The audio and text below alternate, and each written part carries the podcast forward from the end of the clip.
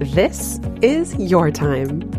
How can we earn twice as much in half the time with joy and ease while serving the highest good? That is our guiding question here at the Free Time Cafe, your home for heart based business. I'm your host, Jenny Blake. Join me for conversations with authors, friends, and fellow business owners as we explore ways to free your mind, time, and team to do your best work. Now, on to today's show. Hello, hello, my friends. Welcome back to Free Time. Two orders of business before we get into today's show. One, Cal Newport is going to be one of the first interviews for Free Time. He's interviewing me in just a few short weeks, and I am going to tack on some questions at the end to hopefully include the entire thing as bonus for the Free Time audiobook. I want to know what do you want me to ask Cal Newport? I really would love your input on this because it feels a little more permanent than a podcast. He's been on Pivot and Free Time. We've done an episode, I think, for every single one of his recent books Deep Work, A World Without Email, Digital Minimalism. And now I have this opportunity to chat with him about free time. So he's going to interview me for most of the show. And then I get to tack on a few questions at the end. Tell me, what would you love for me to ask Cal Newport as it relates to the intersection of these two topics? Send me an email, hi at itsfreetime.com. And also, if you're listening to this wondering if you should send something or if other people will and it will be fine, it's you. I remember when Seth Godin first launched his podcast, Akimbo, I asked him, How do you get enough listener submissions at the end? And he told me, as he said on the air many times, he said, I want you to go submit. He had to really remind people and tell them the inbox is empty. There's nothing that I can answer if you don't submit. So he said it's this process. You really have to let people know. It's not like, even for Seth Godin, he wasn't getting droves and droves of questions in the beginning. I don't know if droves can apply to questions or is that only to people and crowds? I don't know. Also, on a related note, I have to apologize. I think that something was broken with a backend system related to our contact forms. So the free time website is still relatively new, and I have not worked out all the kinks since launching the podcast, writing the book, getting the book sent off to the printer. There is a good chance that something has been broken for the last two weeks because I've put out a call for input and questions and comments, and I have a feeling that at least one person would have sent something. So I have to apologize. If you submitted through the contact form on the free time website, if you went to itsfreetime.com slash contact and you submitted a message in the last two weeks, I think there's a good chance that I didn't receive it because we switched email addresses. It's a long story dealing with tons of customer support stuff that I will spare you the details, but I would kindly ask you to A, forgive me for not responding, and B, resubmit if there were any recent episodes. I'm pretty sure since the one I did, episode 46 on are you drowning, treading water, or gliding? That nothing really came in after that. And I think that was right around the time we were troubleshooting some domain and email issues. So I sincerely apologize. And if you're listening to this far into the future, then this is one of those non evergreen announcements, but I'm leaving it in here anyway out of stubbornness. So email me if you sent a message recently, please just resend it so that we make sure to get it. And I'm sorry if that means typing out something thoughtful that you had already sent a question or a comment related to anything really since episode 46. And I really do want to know from you, yes, you, what questions should I ask Cal that will go in the free time audiobook bonus? Send me an email, hi at itsfreetime.com, and everything is fixed now, so I will get your message. There was something on my mind throughout working on the free time book that's still in the back of my mind today. And it is the metaphor that we use to talk about and think about running a business. Particularly, the focus area of this show are businesses with delightfully tiny teams that have a value of high net freedom, that you're optimizing for time freedom, financial freedom, and the freedom for everybody on the team to work according to their strengths and do their best work. In the workshops that I did called Your Book and Big Idea, those are available on the Pivot podcast and in the author toolkit. If you go to itsfreetime.com slash authors, it's totally free. You'll find your book and big idea. I talk about how helpful metaphor is to encapsulating your big idea, both for you while you're working on a project or a big idea and for your audience or your readers. This became clear to me with pivot that the, the metaphor I used was of a basketball player. When a basketball player stops dribbling, they plant one foot and that's their source of strength and stability. And then their pivot foot can scan for passing options around the court. I cannot tell you how many times I shared this metaphor over and over and over. And the aha moment that I had that sparked the pivot method framework, plant, scan, pilot, launch, came from me being exasperated in my business. I had two weeks to pay the rent. I didn't have the money to pay it. And I said, I cannot keep spinning out about what I don't have, what I don't want, what I don't know. I have to double down on what's already working. I have to start where I am. And at that point, I was forgetting the fact that I already had a book, I already had a platform, I had so many things going for me, but I was so focused on what I didn't know and what I didn't want that none of that was moving me forward. So when I had my aha moment about what I needed to do to fix my business, it came from this metaphor of a basketball player. And it came from this idea that I need to plant. I need to have one foot planted, then I can start scanning for passing options around the court. Once I had that metaphor, I could build the pivot method accordingly and talk about it in a way that could really connect something very abstract. How do you navigate what's next? And connect with people to say, aha, okay, I can get that. I can wrap my mind around that. Later, as I was refining how I talk about pivot, especially when I would get to the pilot stage, which is all about running small experiments, at that time, nobody was talking no one was really talking about career pivots. I'll start there, but especially career pilots. When you'd hear a word like pilot, it was often piloting projects or piloting business ideas. But there wasn't this idea of career pilots and not having to answer this question, what's next, up front, but rather, I would use this metaphor. It's like horses at the Kentucky Derby. You don't know which one is going to win. You need to line them all up at the starting gates, lift the gates, say go, and see which ones pull out ahead that you cannot answer your question about what's next when pivoting up front. In fact, you have to line up several small experiments in parallel and let them show you which one starts gaining momentum and traction, which one are you enjoying, which one's working, which one has ease and joy involved. And you cannot know that up front until you put things in motion and start getting real world feedback. So already I've introduced to you two metaphors that, that wrap around these big ideas. For more on the power of metaphor and analogy, I recommend the book Shortcut by John Pollack. I have not even finished this book, but it's in my mind all the time.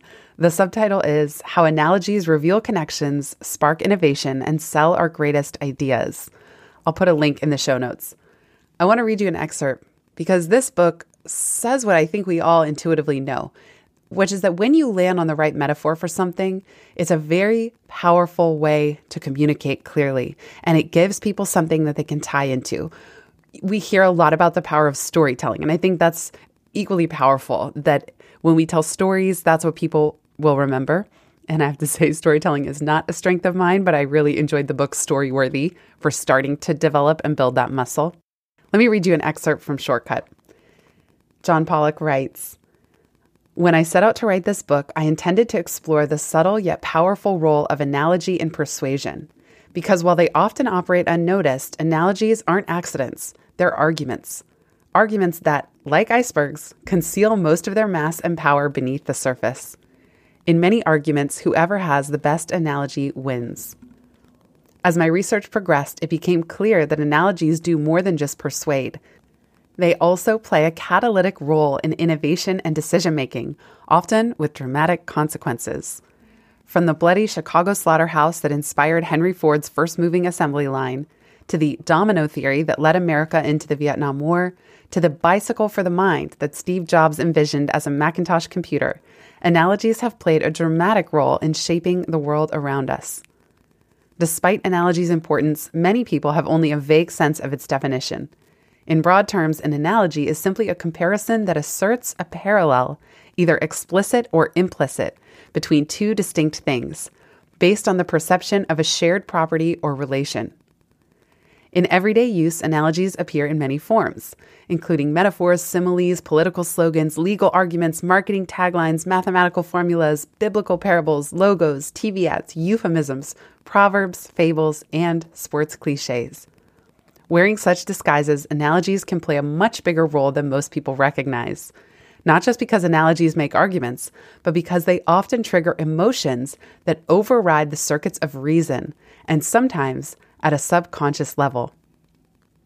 All day, every day, in fact, we make or evaluate one analogy after the other because such comparisons are the only practical way to sort a flood of incoming data, place it within the context of our experience, and make decisions accordingly. We never know what assumptions, deceptions, or brilliant insights these analogies might be hiding until we look beneath their surface. Despite the ubiquity and impact of analogical thinking, most people are unaware of just how much this core process influences their decision making. Such lack of awareness comes at a cost. Evidence suggests that people who tend to overlook or underestimate analogies' influence often find themselves struggling to make their arguments or achieve their goals. The converse is also true. Those who construct the clearest, most resonant, and apt analogies are usually the most successful in reaching the outcomes they seek. How fascinating, right? Just to understand the power of a metaphor and analogy and then apply it is, for me, it's an intentional act. I don't always think in metaphor or analogy, but I do always strive now, now that I know the power and it's so explicit for me, I do try to connect metaphor whenever I can, and analogy whenever I can in conveying ideas. For example, in the last solo episode 48 about creating timeless content using evergreen and others principles, I talk about working on the process, not in the task. Now, I could tell you that and you might remember it, but I could also tell you what I did in that episode the floor is lava. And that's in free time. That's a metaphor to say, are you in the lava, in the tasks, or are you working on process, aka building furniture? So, one thing that was really on my mind when writing free time is what is the core metaphor that we use for our business? And is it resonating? Is it working? Or do we need to rethink that? There are three metaphors that came to mind for me. One is that of a machine, one is of a house, and one is of a restaurant. And I'm going to explain to you how I see all three metaphors, and I'm curious which one resonates most for you. And I think this is important to understand some kind of metaphor for what it is that we're building so that you don't feel trapped by trying to fit your business or how you're running your business into a metaphor that doesn't work, that creates stress and friction. A lot of business literature talks about building a machine. So I found this machine metaphor to be very, very prominent in business speak. One book that comes to mind is The Goal by Eli Goldratt. This is supposed to be one of the best selling business books. It's been around for, I think, 30 years, and it's all about systems and process and bottlenecks, and it's told in a parable sort of way. I could not get into this book. I don't know why. This, these are the topics I love, but it's so dry. Many people would disagree with me, so, so my opinion is not fact, but I, I just could not get into this book. And I had the same problem when I was reading E Myth Revisited he was talking about franchising, creating a business as if you were going to open 4,000 franchise locations. And at the time that I read it, this machine or franchise model metaphor didn't really work for me. What's positive about creating a machine is the notion that once you build the machine and you test the machine and you know that it's working, you can put in certain inputs and get expected outputs. And that is a big goal of business and streamlining operations and having clear process for sales and marketing and customer support. Because without creating some machines and process, it's just a jumble and it's inefficient and it creates more room for error. However, machines are not organic emergent organisms. So you might find it quite frustrating thinking that here you are trying to build your business as a machine and think parts keep breaking down or things aren't working or when something unexpected happens or the economy shifts in a massive way you feel that something's wrong or broken with this machine metaphor. Then i got to thinking about the metaphor of a house. So we own our house here in new york and right after we moved in the boiler needed to re- be replaced the pipes weren't organized correctly to fix a plumbing issue. We had mice in the house and we didn't know where they were coming, and nor did we want to just blast them with exterminator spray. So Michael and I would set these humane traps. And then if we caught mice, he would feed them like a true Lebanese host. He would feed them give them a little almond before taking them back out and releasing them in the park. But there are all kinds of things that will go wrong with the house. It's not like you build a house once and then you're done. Even there was these articles about all these new developments in New York that were not free of problems. People didn't know they paid all this money and they paid a premium to have a brand new condo and they moved in and then there were still issues. Someone said to me that you don't know what you're dealing with when you move into a new house until you've lived through every season. As this relates to building a business, consider you don't build your business once and then you're done. That's just not how it works. It's more like a house. You you can build and you want to build a strong foundation. You want to know generally your business model and what the layout is. At the same time, you'll still need to deal with things breaking down, needing to be repaired, or just proactively wanting to make improvements, renovating, adding something, changing the functionality to fit how you and your family evolve in that house. Houses are more organic than a machine in that they are subject to the laws of entropy. Let me read you an excerpt from Free Time. Nowhere is this entropy more evident than in older homes or ones in nature. I remember staying at a cabin in the Catskills where I could see right before my eyes all forms of plants and animals encroaching on the once pristine house. Without upkeep, a dead tree teetered precariously toward the roof, Weeds started overtaking the grass. Spiders made themselves comfortable in bathroom corners. Giant carpenter ants traversed the kitchen counters.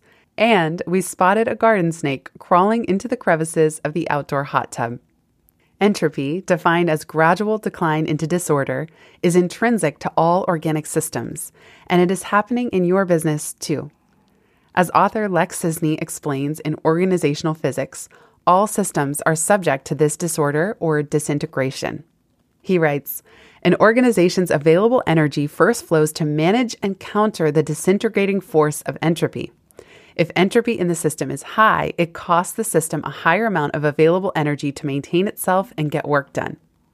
So now this is Jenny again. What Lex Sisney is saying in organizational physics is that entropy is a fact of life and it's a fact of homeownership and it's a fact of business. And the more entropy you have in the form of sort of decaying or, or just that increase, that tendency toward chaos without addressing it, the more resources and energy in your business will be spent responding and handling that chaos, that gradual decline into disorder. I was very excited to find that there is a term for the opposite phenomenon, negentropy, which means that things are becoming more orderly, more organized than their surrounding space. Oh, I wish this was true for my house. So, our house, we have an entropic, I don't know how to say it, clutter problem where every day, if we don't counter the clutter, it just devolves. The entropy of our clutter, it's like it devolves into this crazy chaotic house that drives me nuts. But it takes effort. My friend Sarah told me about an article where the author was saying every time you leave a room, take 10 things with you. That would be a negentropic way of thinking that you go, every time I leave a room, I'm going to make it cleaner than when I arrived. Or I'm going to take 10 things out and put them back where they belong, or even donate them to charity. The reason I find this house metaphor helpful for thinking about a business is that it allows for the fact that entropy exists. And I think sometimes when we just focus on the machine element of a business, oh, I'm trying to create a smooth running machine, we don't recognize the level of maintenance and upkeep truly required to address these forces of entropy. Think about the very start of this episode. I told you one of my contact forms, there was an issue.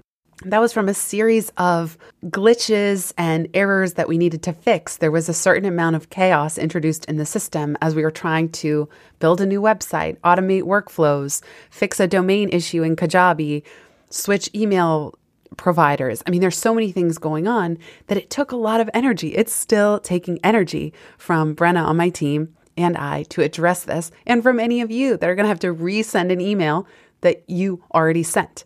So, with the house metaphor, at least now we're getting into a little bit more of an organic system. But a house is still not as, as organic as, say, a tree. A tree or a root system is inherently organic and emergent.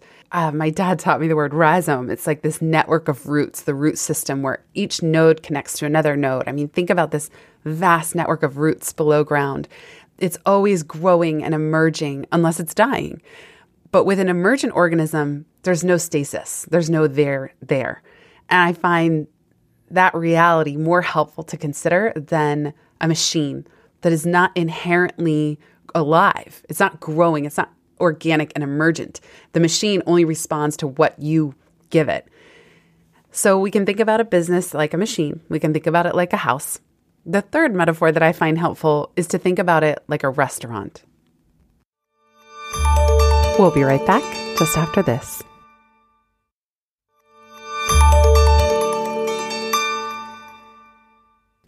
astute listeners will say, well, of course, Jenny, of course, a business is like a restaurant because a restaurant is a form of business. So we're getting into a little bit of a circular logic here, but hear me out. Restaurants are a very special type of business. And I think that small business owners, solo pluspreneurs with delightfully tiny teams, I think that we can learn from how restaurants operate, not just at a macro level, but at the micro level of even how chefs prepare their mise en place, which we'll talk about in a future episode. And I have some great books to recommend to you on that subject too. One of my favorite restaurants in New York, when I like to visit every holiday season, is Gramercy Tavern. It's just above Union Square. It was a restaurant founded by Danny Meyer, who wrote a fantastic book about his career. I'll put that in the show notes. It is just so warm, it's so delightful, it's so professional, and when you eat at Gramercy Tavern, you know what you're going to get. You're going to get great food and impeccable service. And I love that about a lot of fine dining experiences. I have to say, whether it's because I'm a Libra and I love luxury, I love a good, delicious Michelin star restaurant meal out in New York City. I think that that's half the reason that I live here is just to make sure I can always find my way to a new and delicious and bustling restaurant spot, large and small. They don't all have to be Michelin star.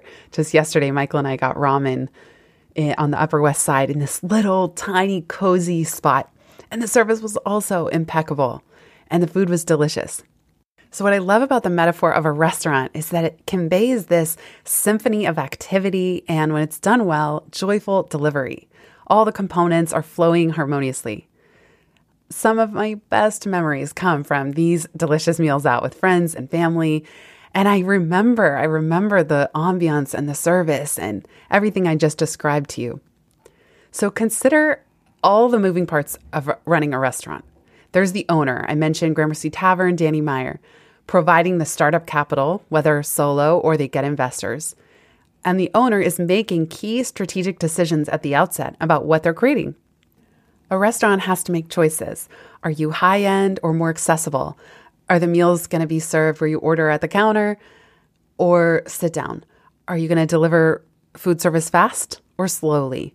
Maybe it's meant to be a restaurant for really fine dining, as I described, or something more experimental. So you have the owner really setting the tone and the vision and the differentiation for the restaurant. The owner will often hire a chef. Sometimes the owner and head chef are one and the same, but at some point, typically the owner will hire the head chef who brings his own vision and talent and experience and mentoring to the rest of the team. You have a sous chef who's the right hand to the chef, working with the rest of the team to bring that chef's vision to life. The sous is often coordinating with outside vendors and specialists like the sommelier, the butcher, farmers, wherever they're sourcing their ingredients from.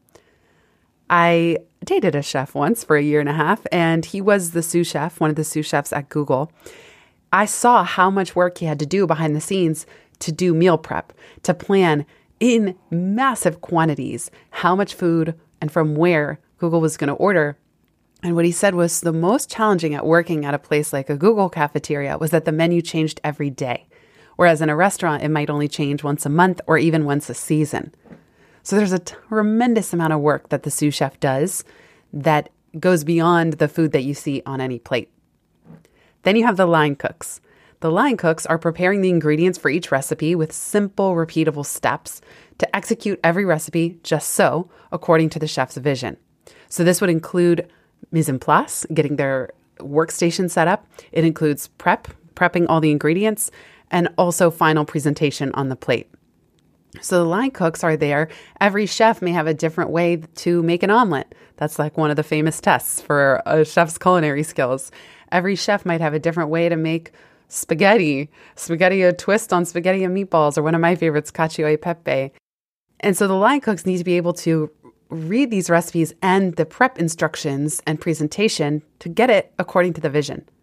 You also have a menu. So the menu itself is what customers are looking at, the selections that that restaurant offers to reflect the vision and focus of the head chef and the owner.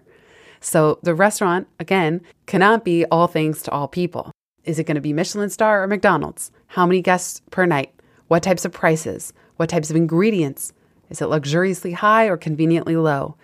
Does the menu reflect core values of the business, such as sourcing farm to table or organic ingredients?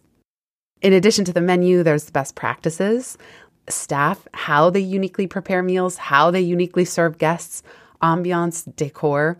Then you could even get into the fridge and the pantry, containers where all the ingredients live, prep tools like pots, pans, knives, compost bins. There's so much going on. And, and we talked about a little bit the specialists like the sommelier. Okay, so if you consider your business like a restaurant, I think what happens sometimes is that as business owners, we conflate all of these roles.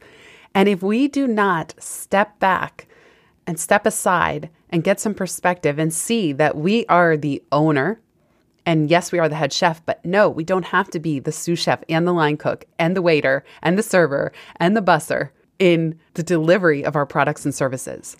A book that I find very helpful to this end is Built to Sell by John Warrillow.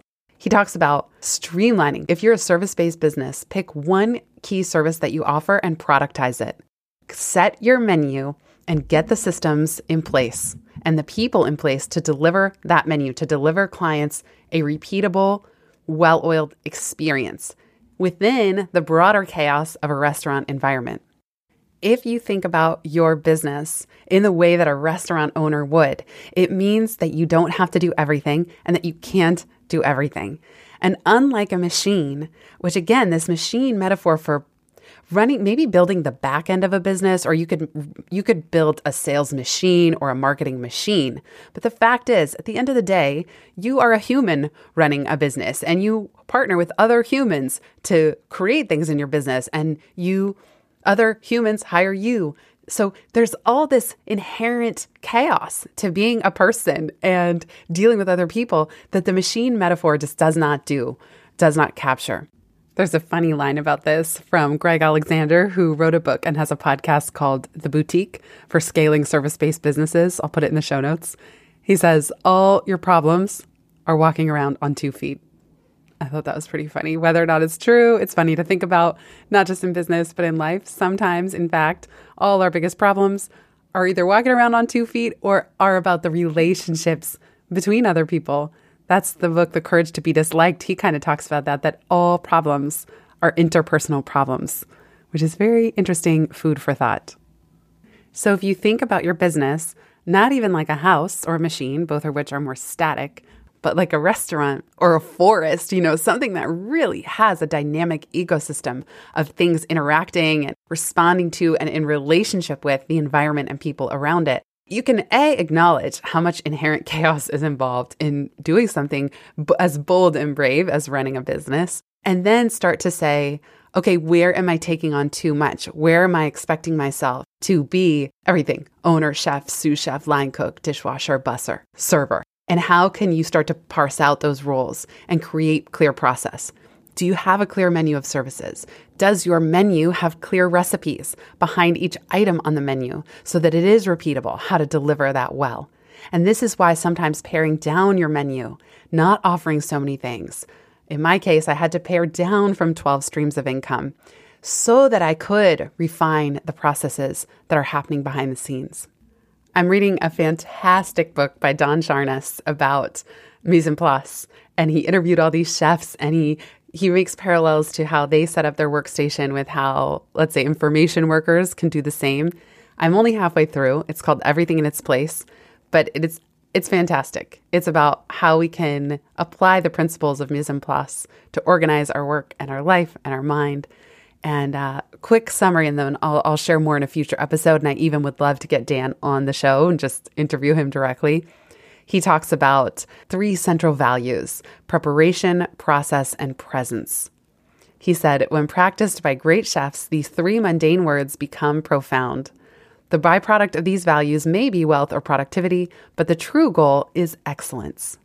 He talks about preparation, a life where preparation is central, not an add on or an afterthought. He talks about process, that chefs have to be able to execute a prepared plan in an excellent way.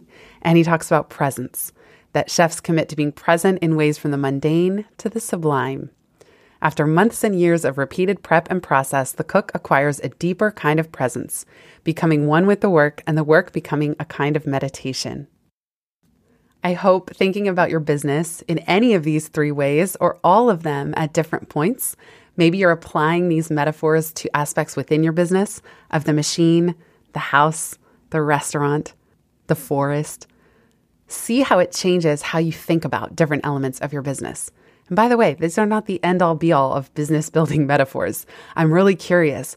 What do you think is missing? Can you think of a different metaphor that relates to building a small business, particularly one with a delightfully tiny team? I would love to hear if you have ideas or other metaphors come to mind.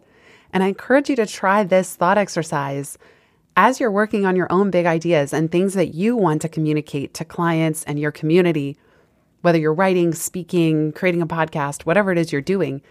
When you think of some kind of complex or abstract topic, just ask yourself, what is this like?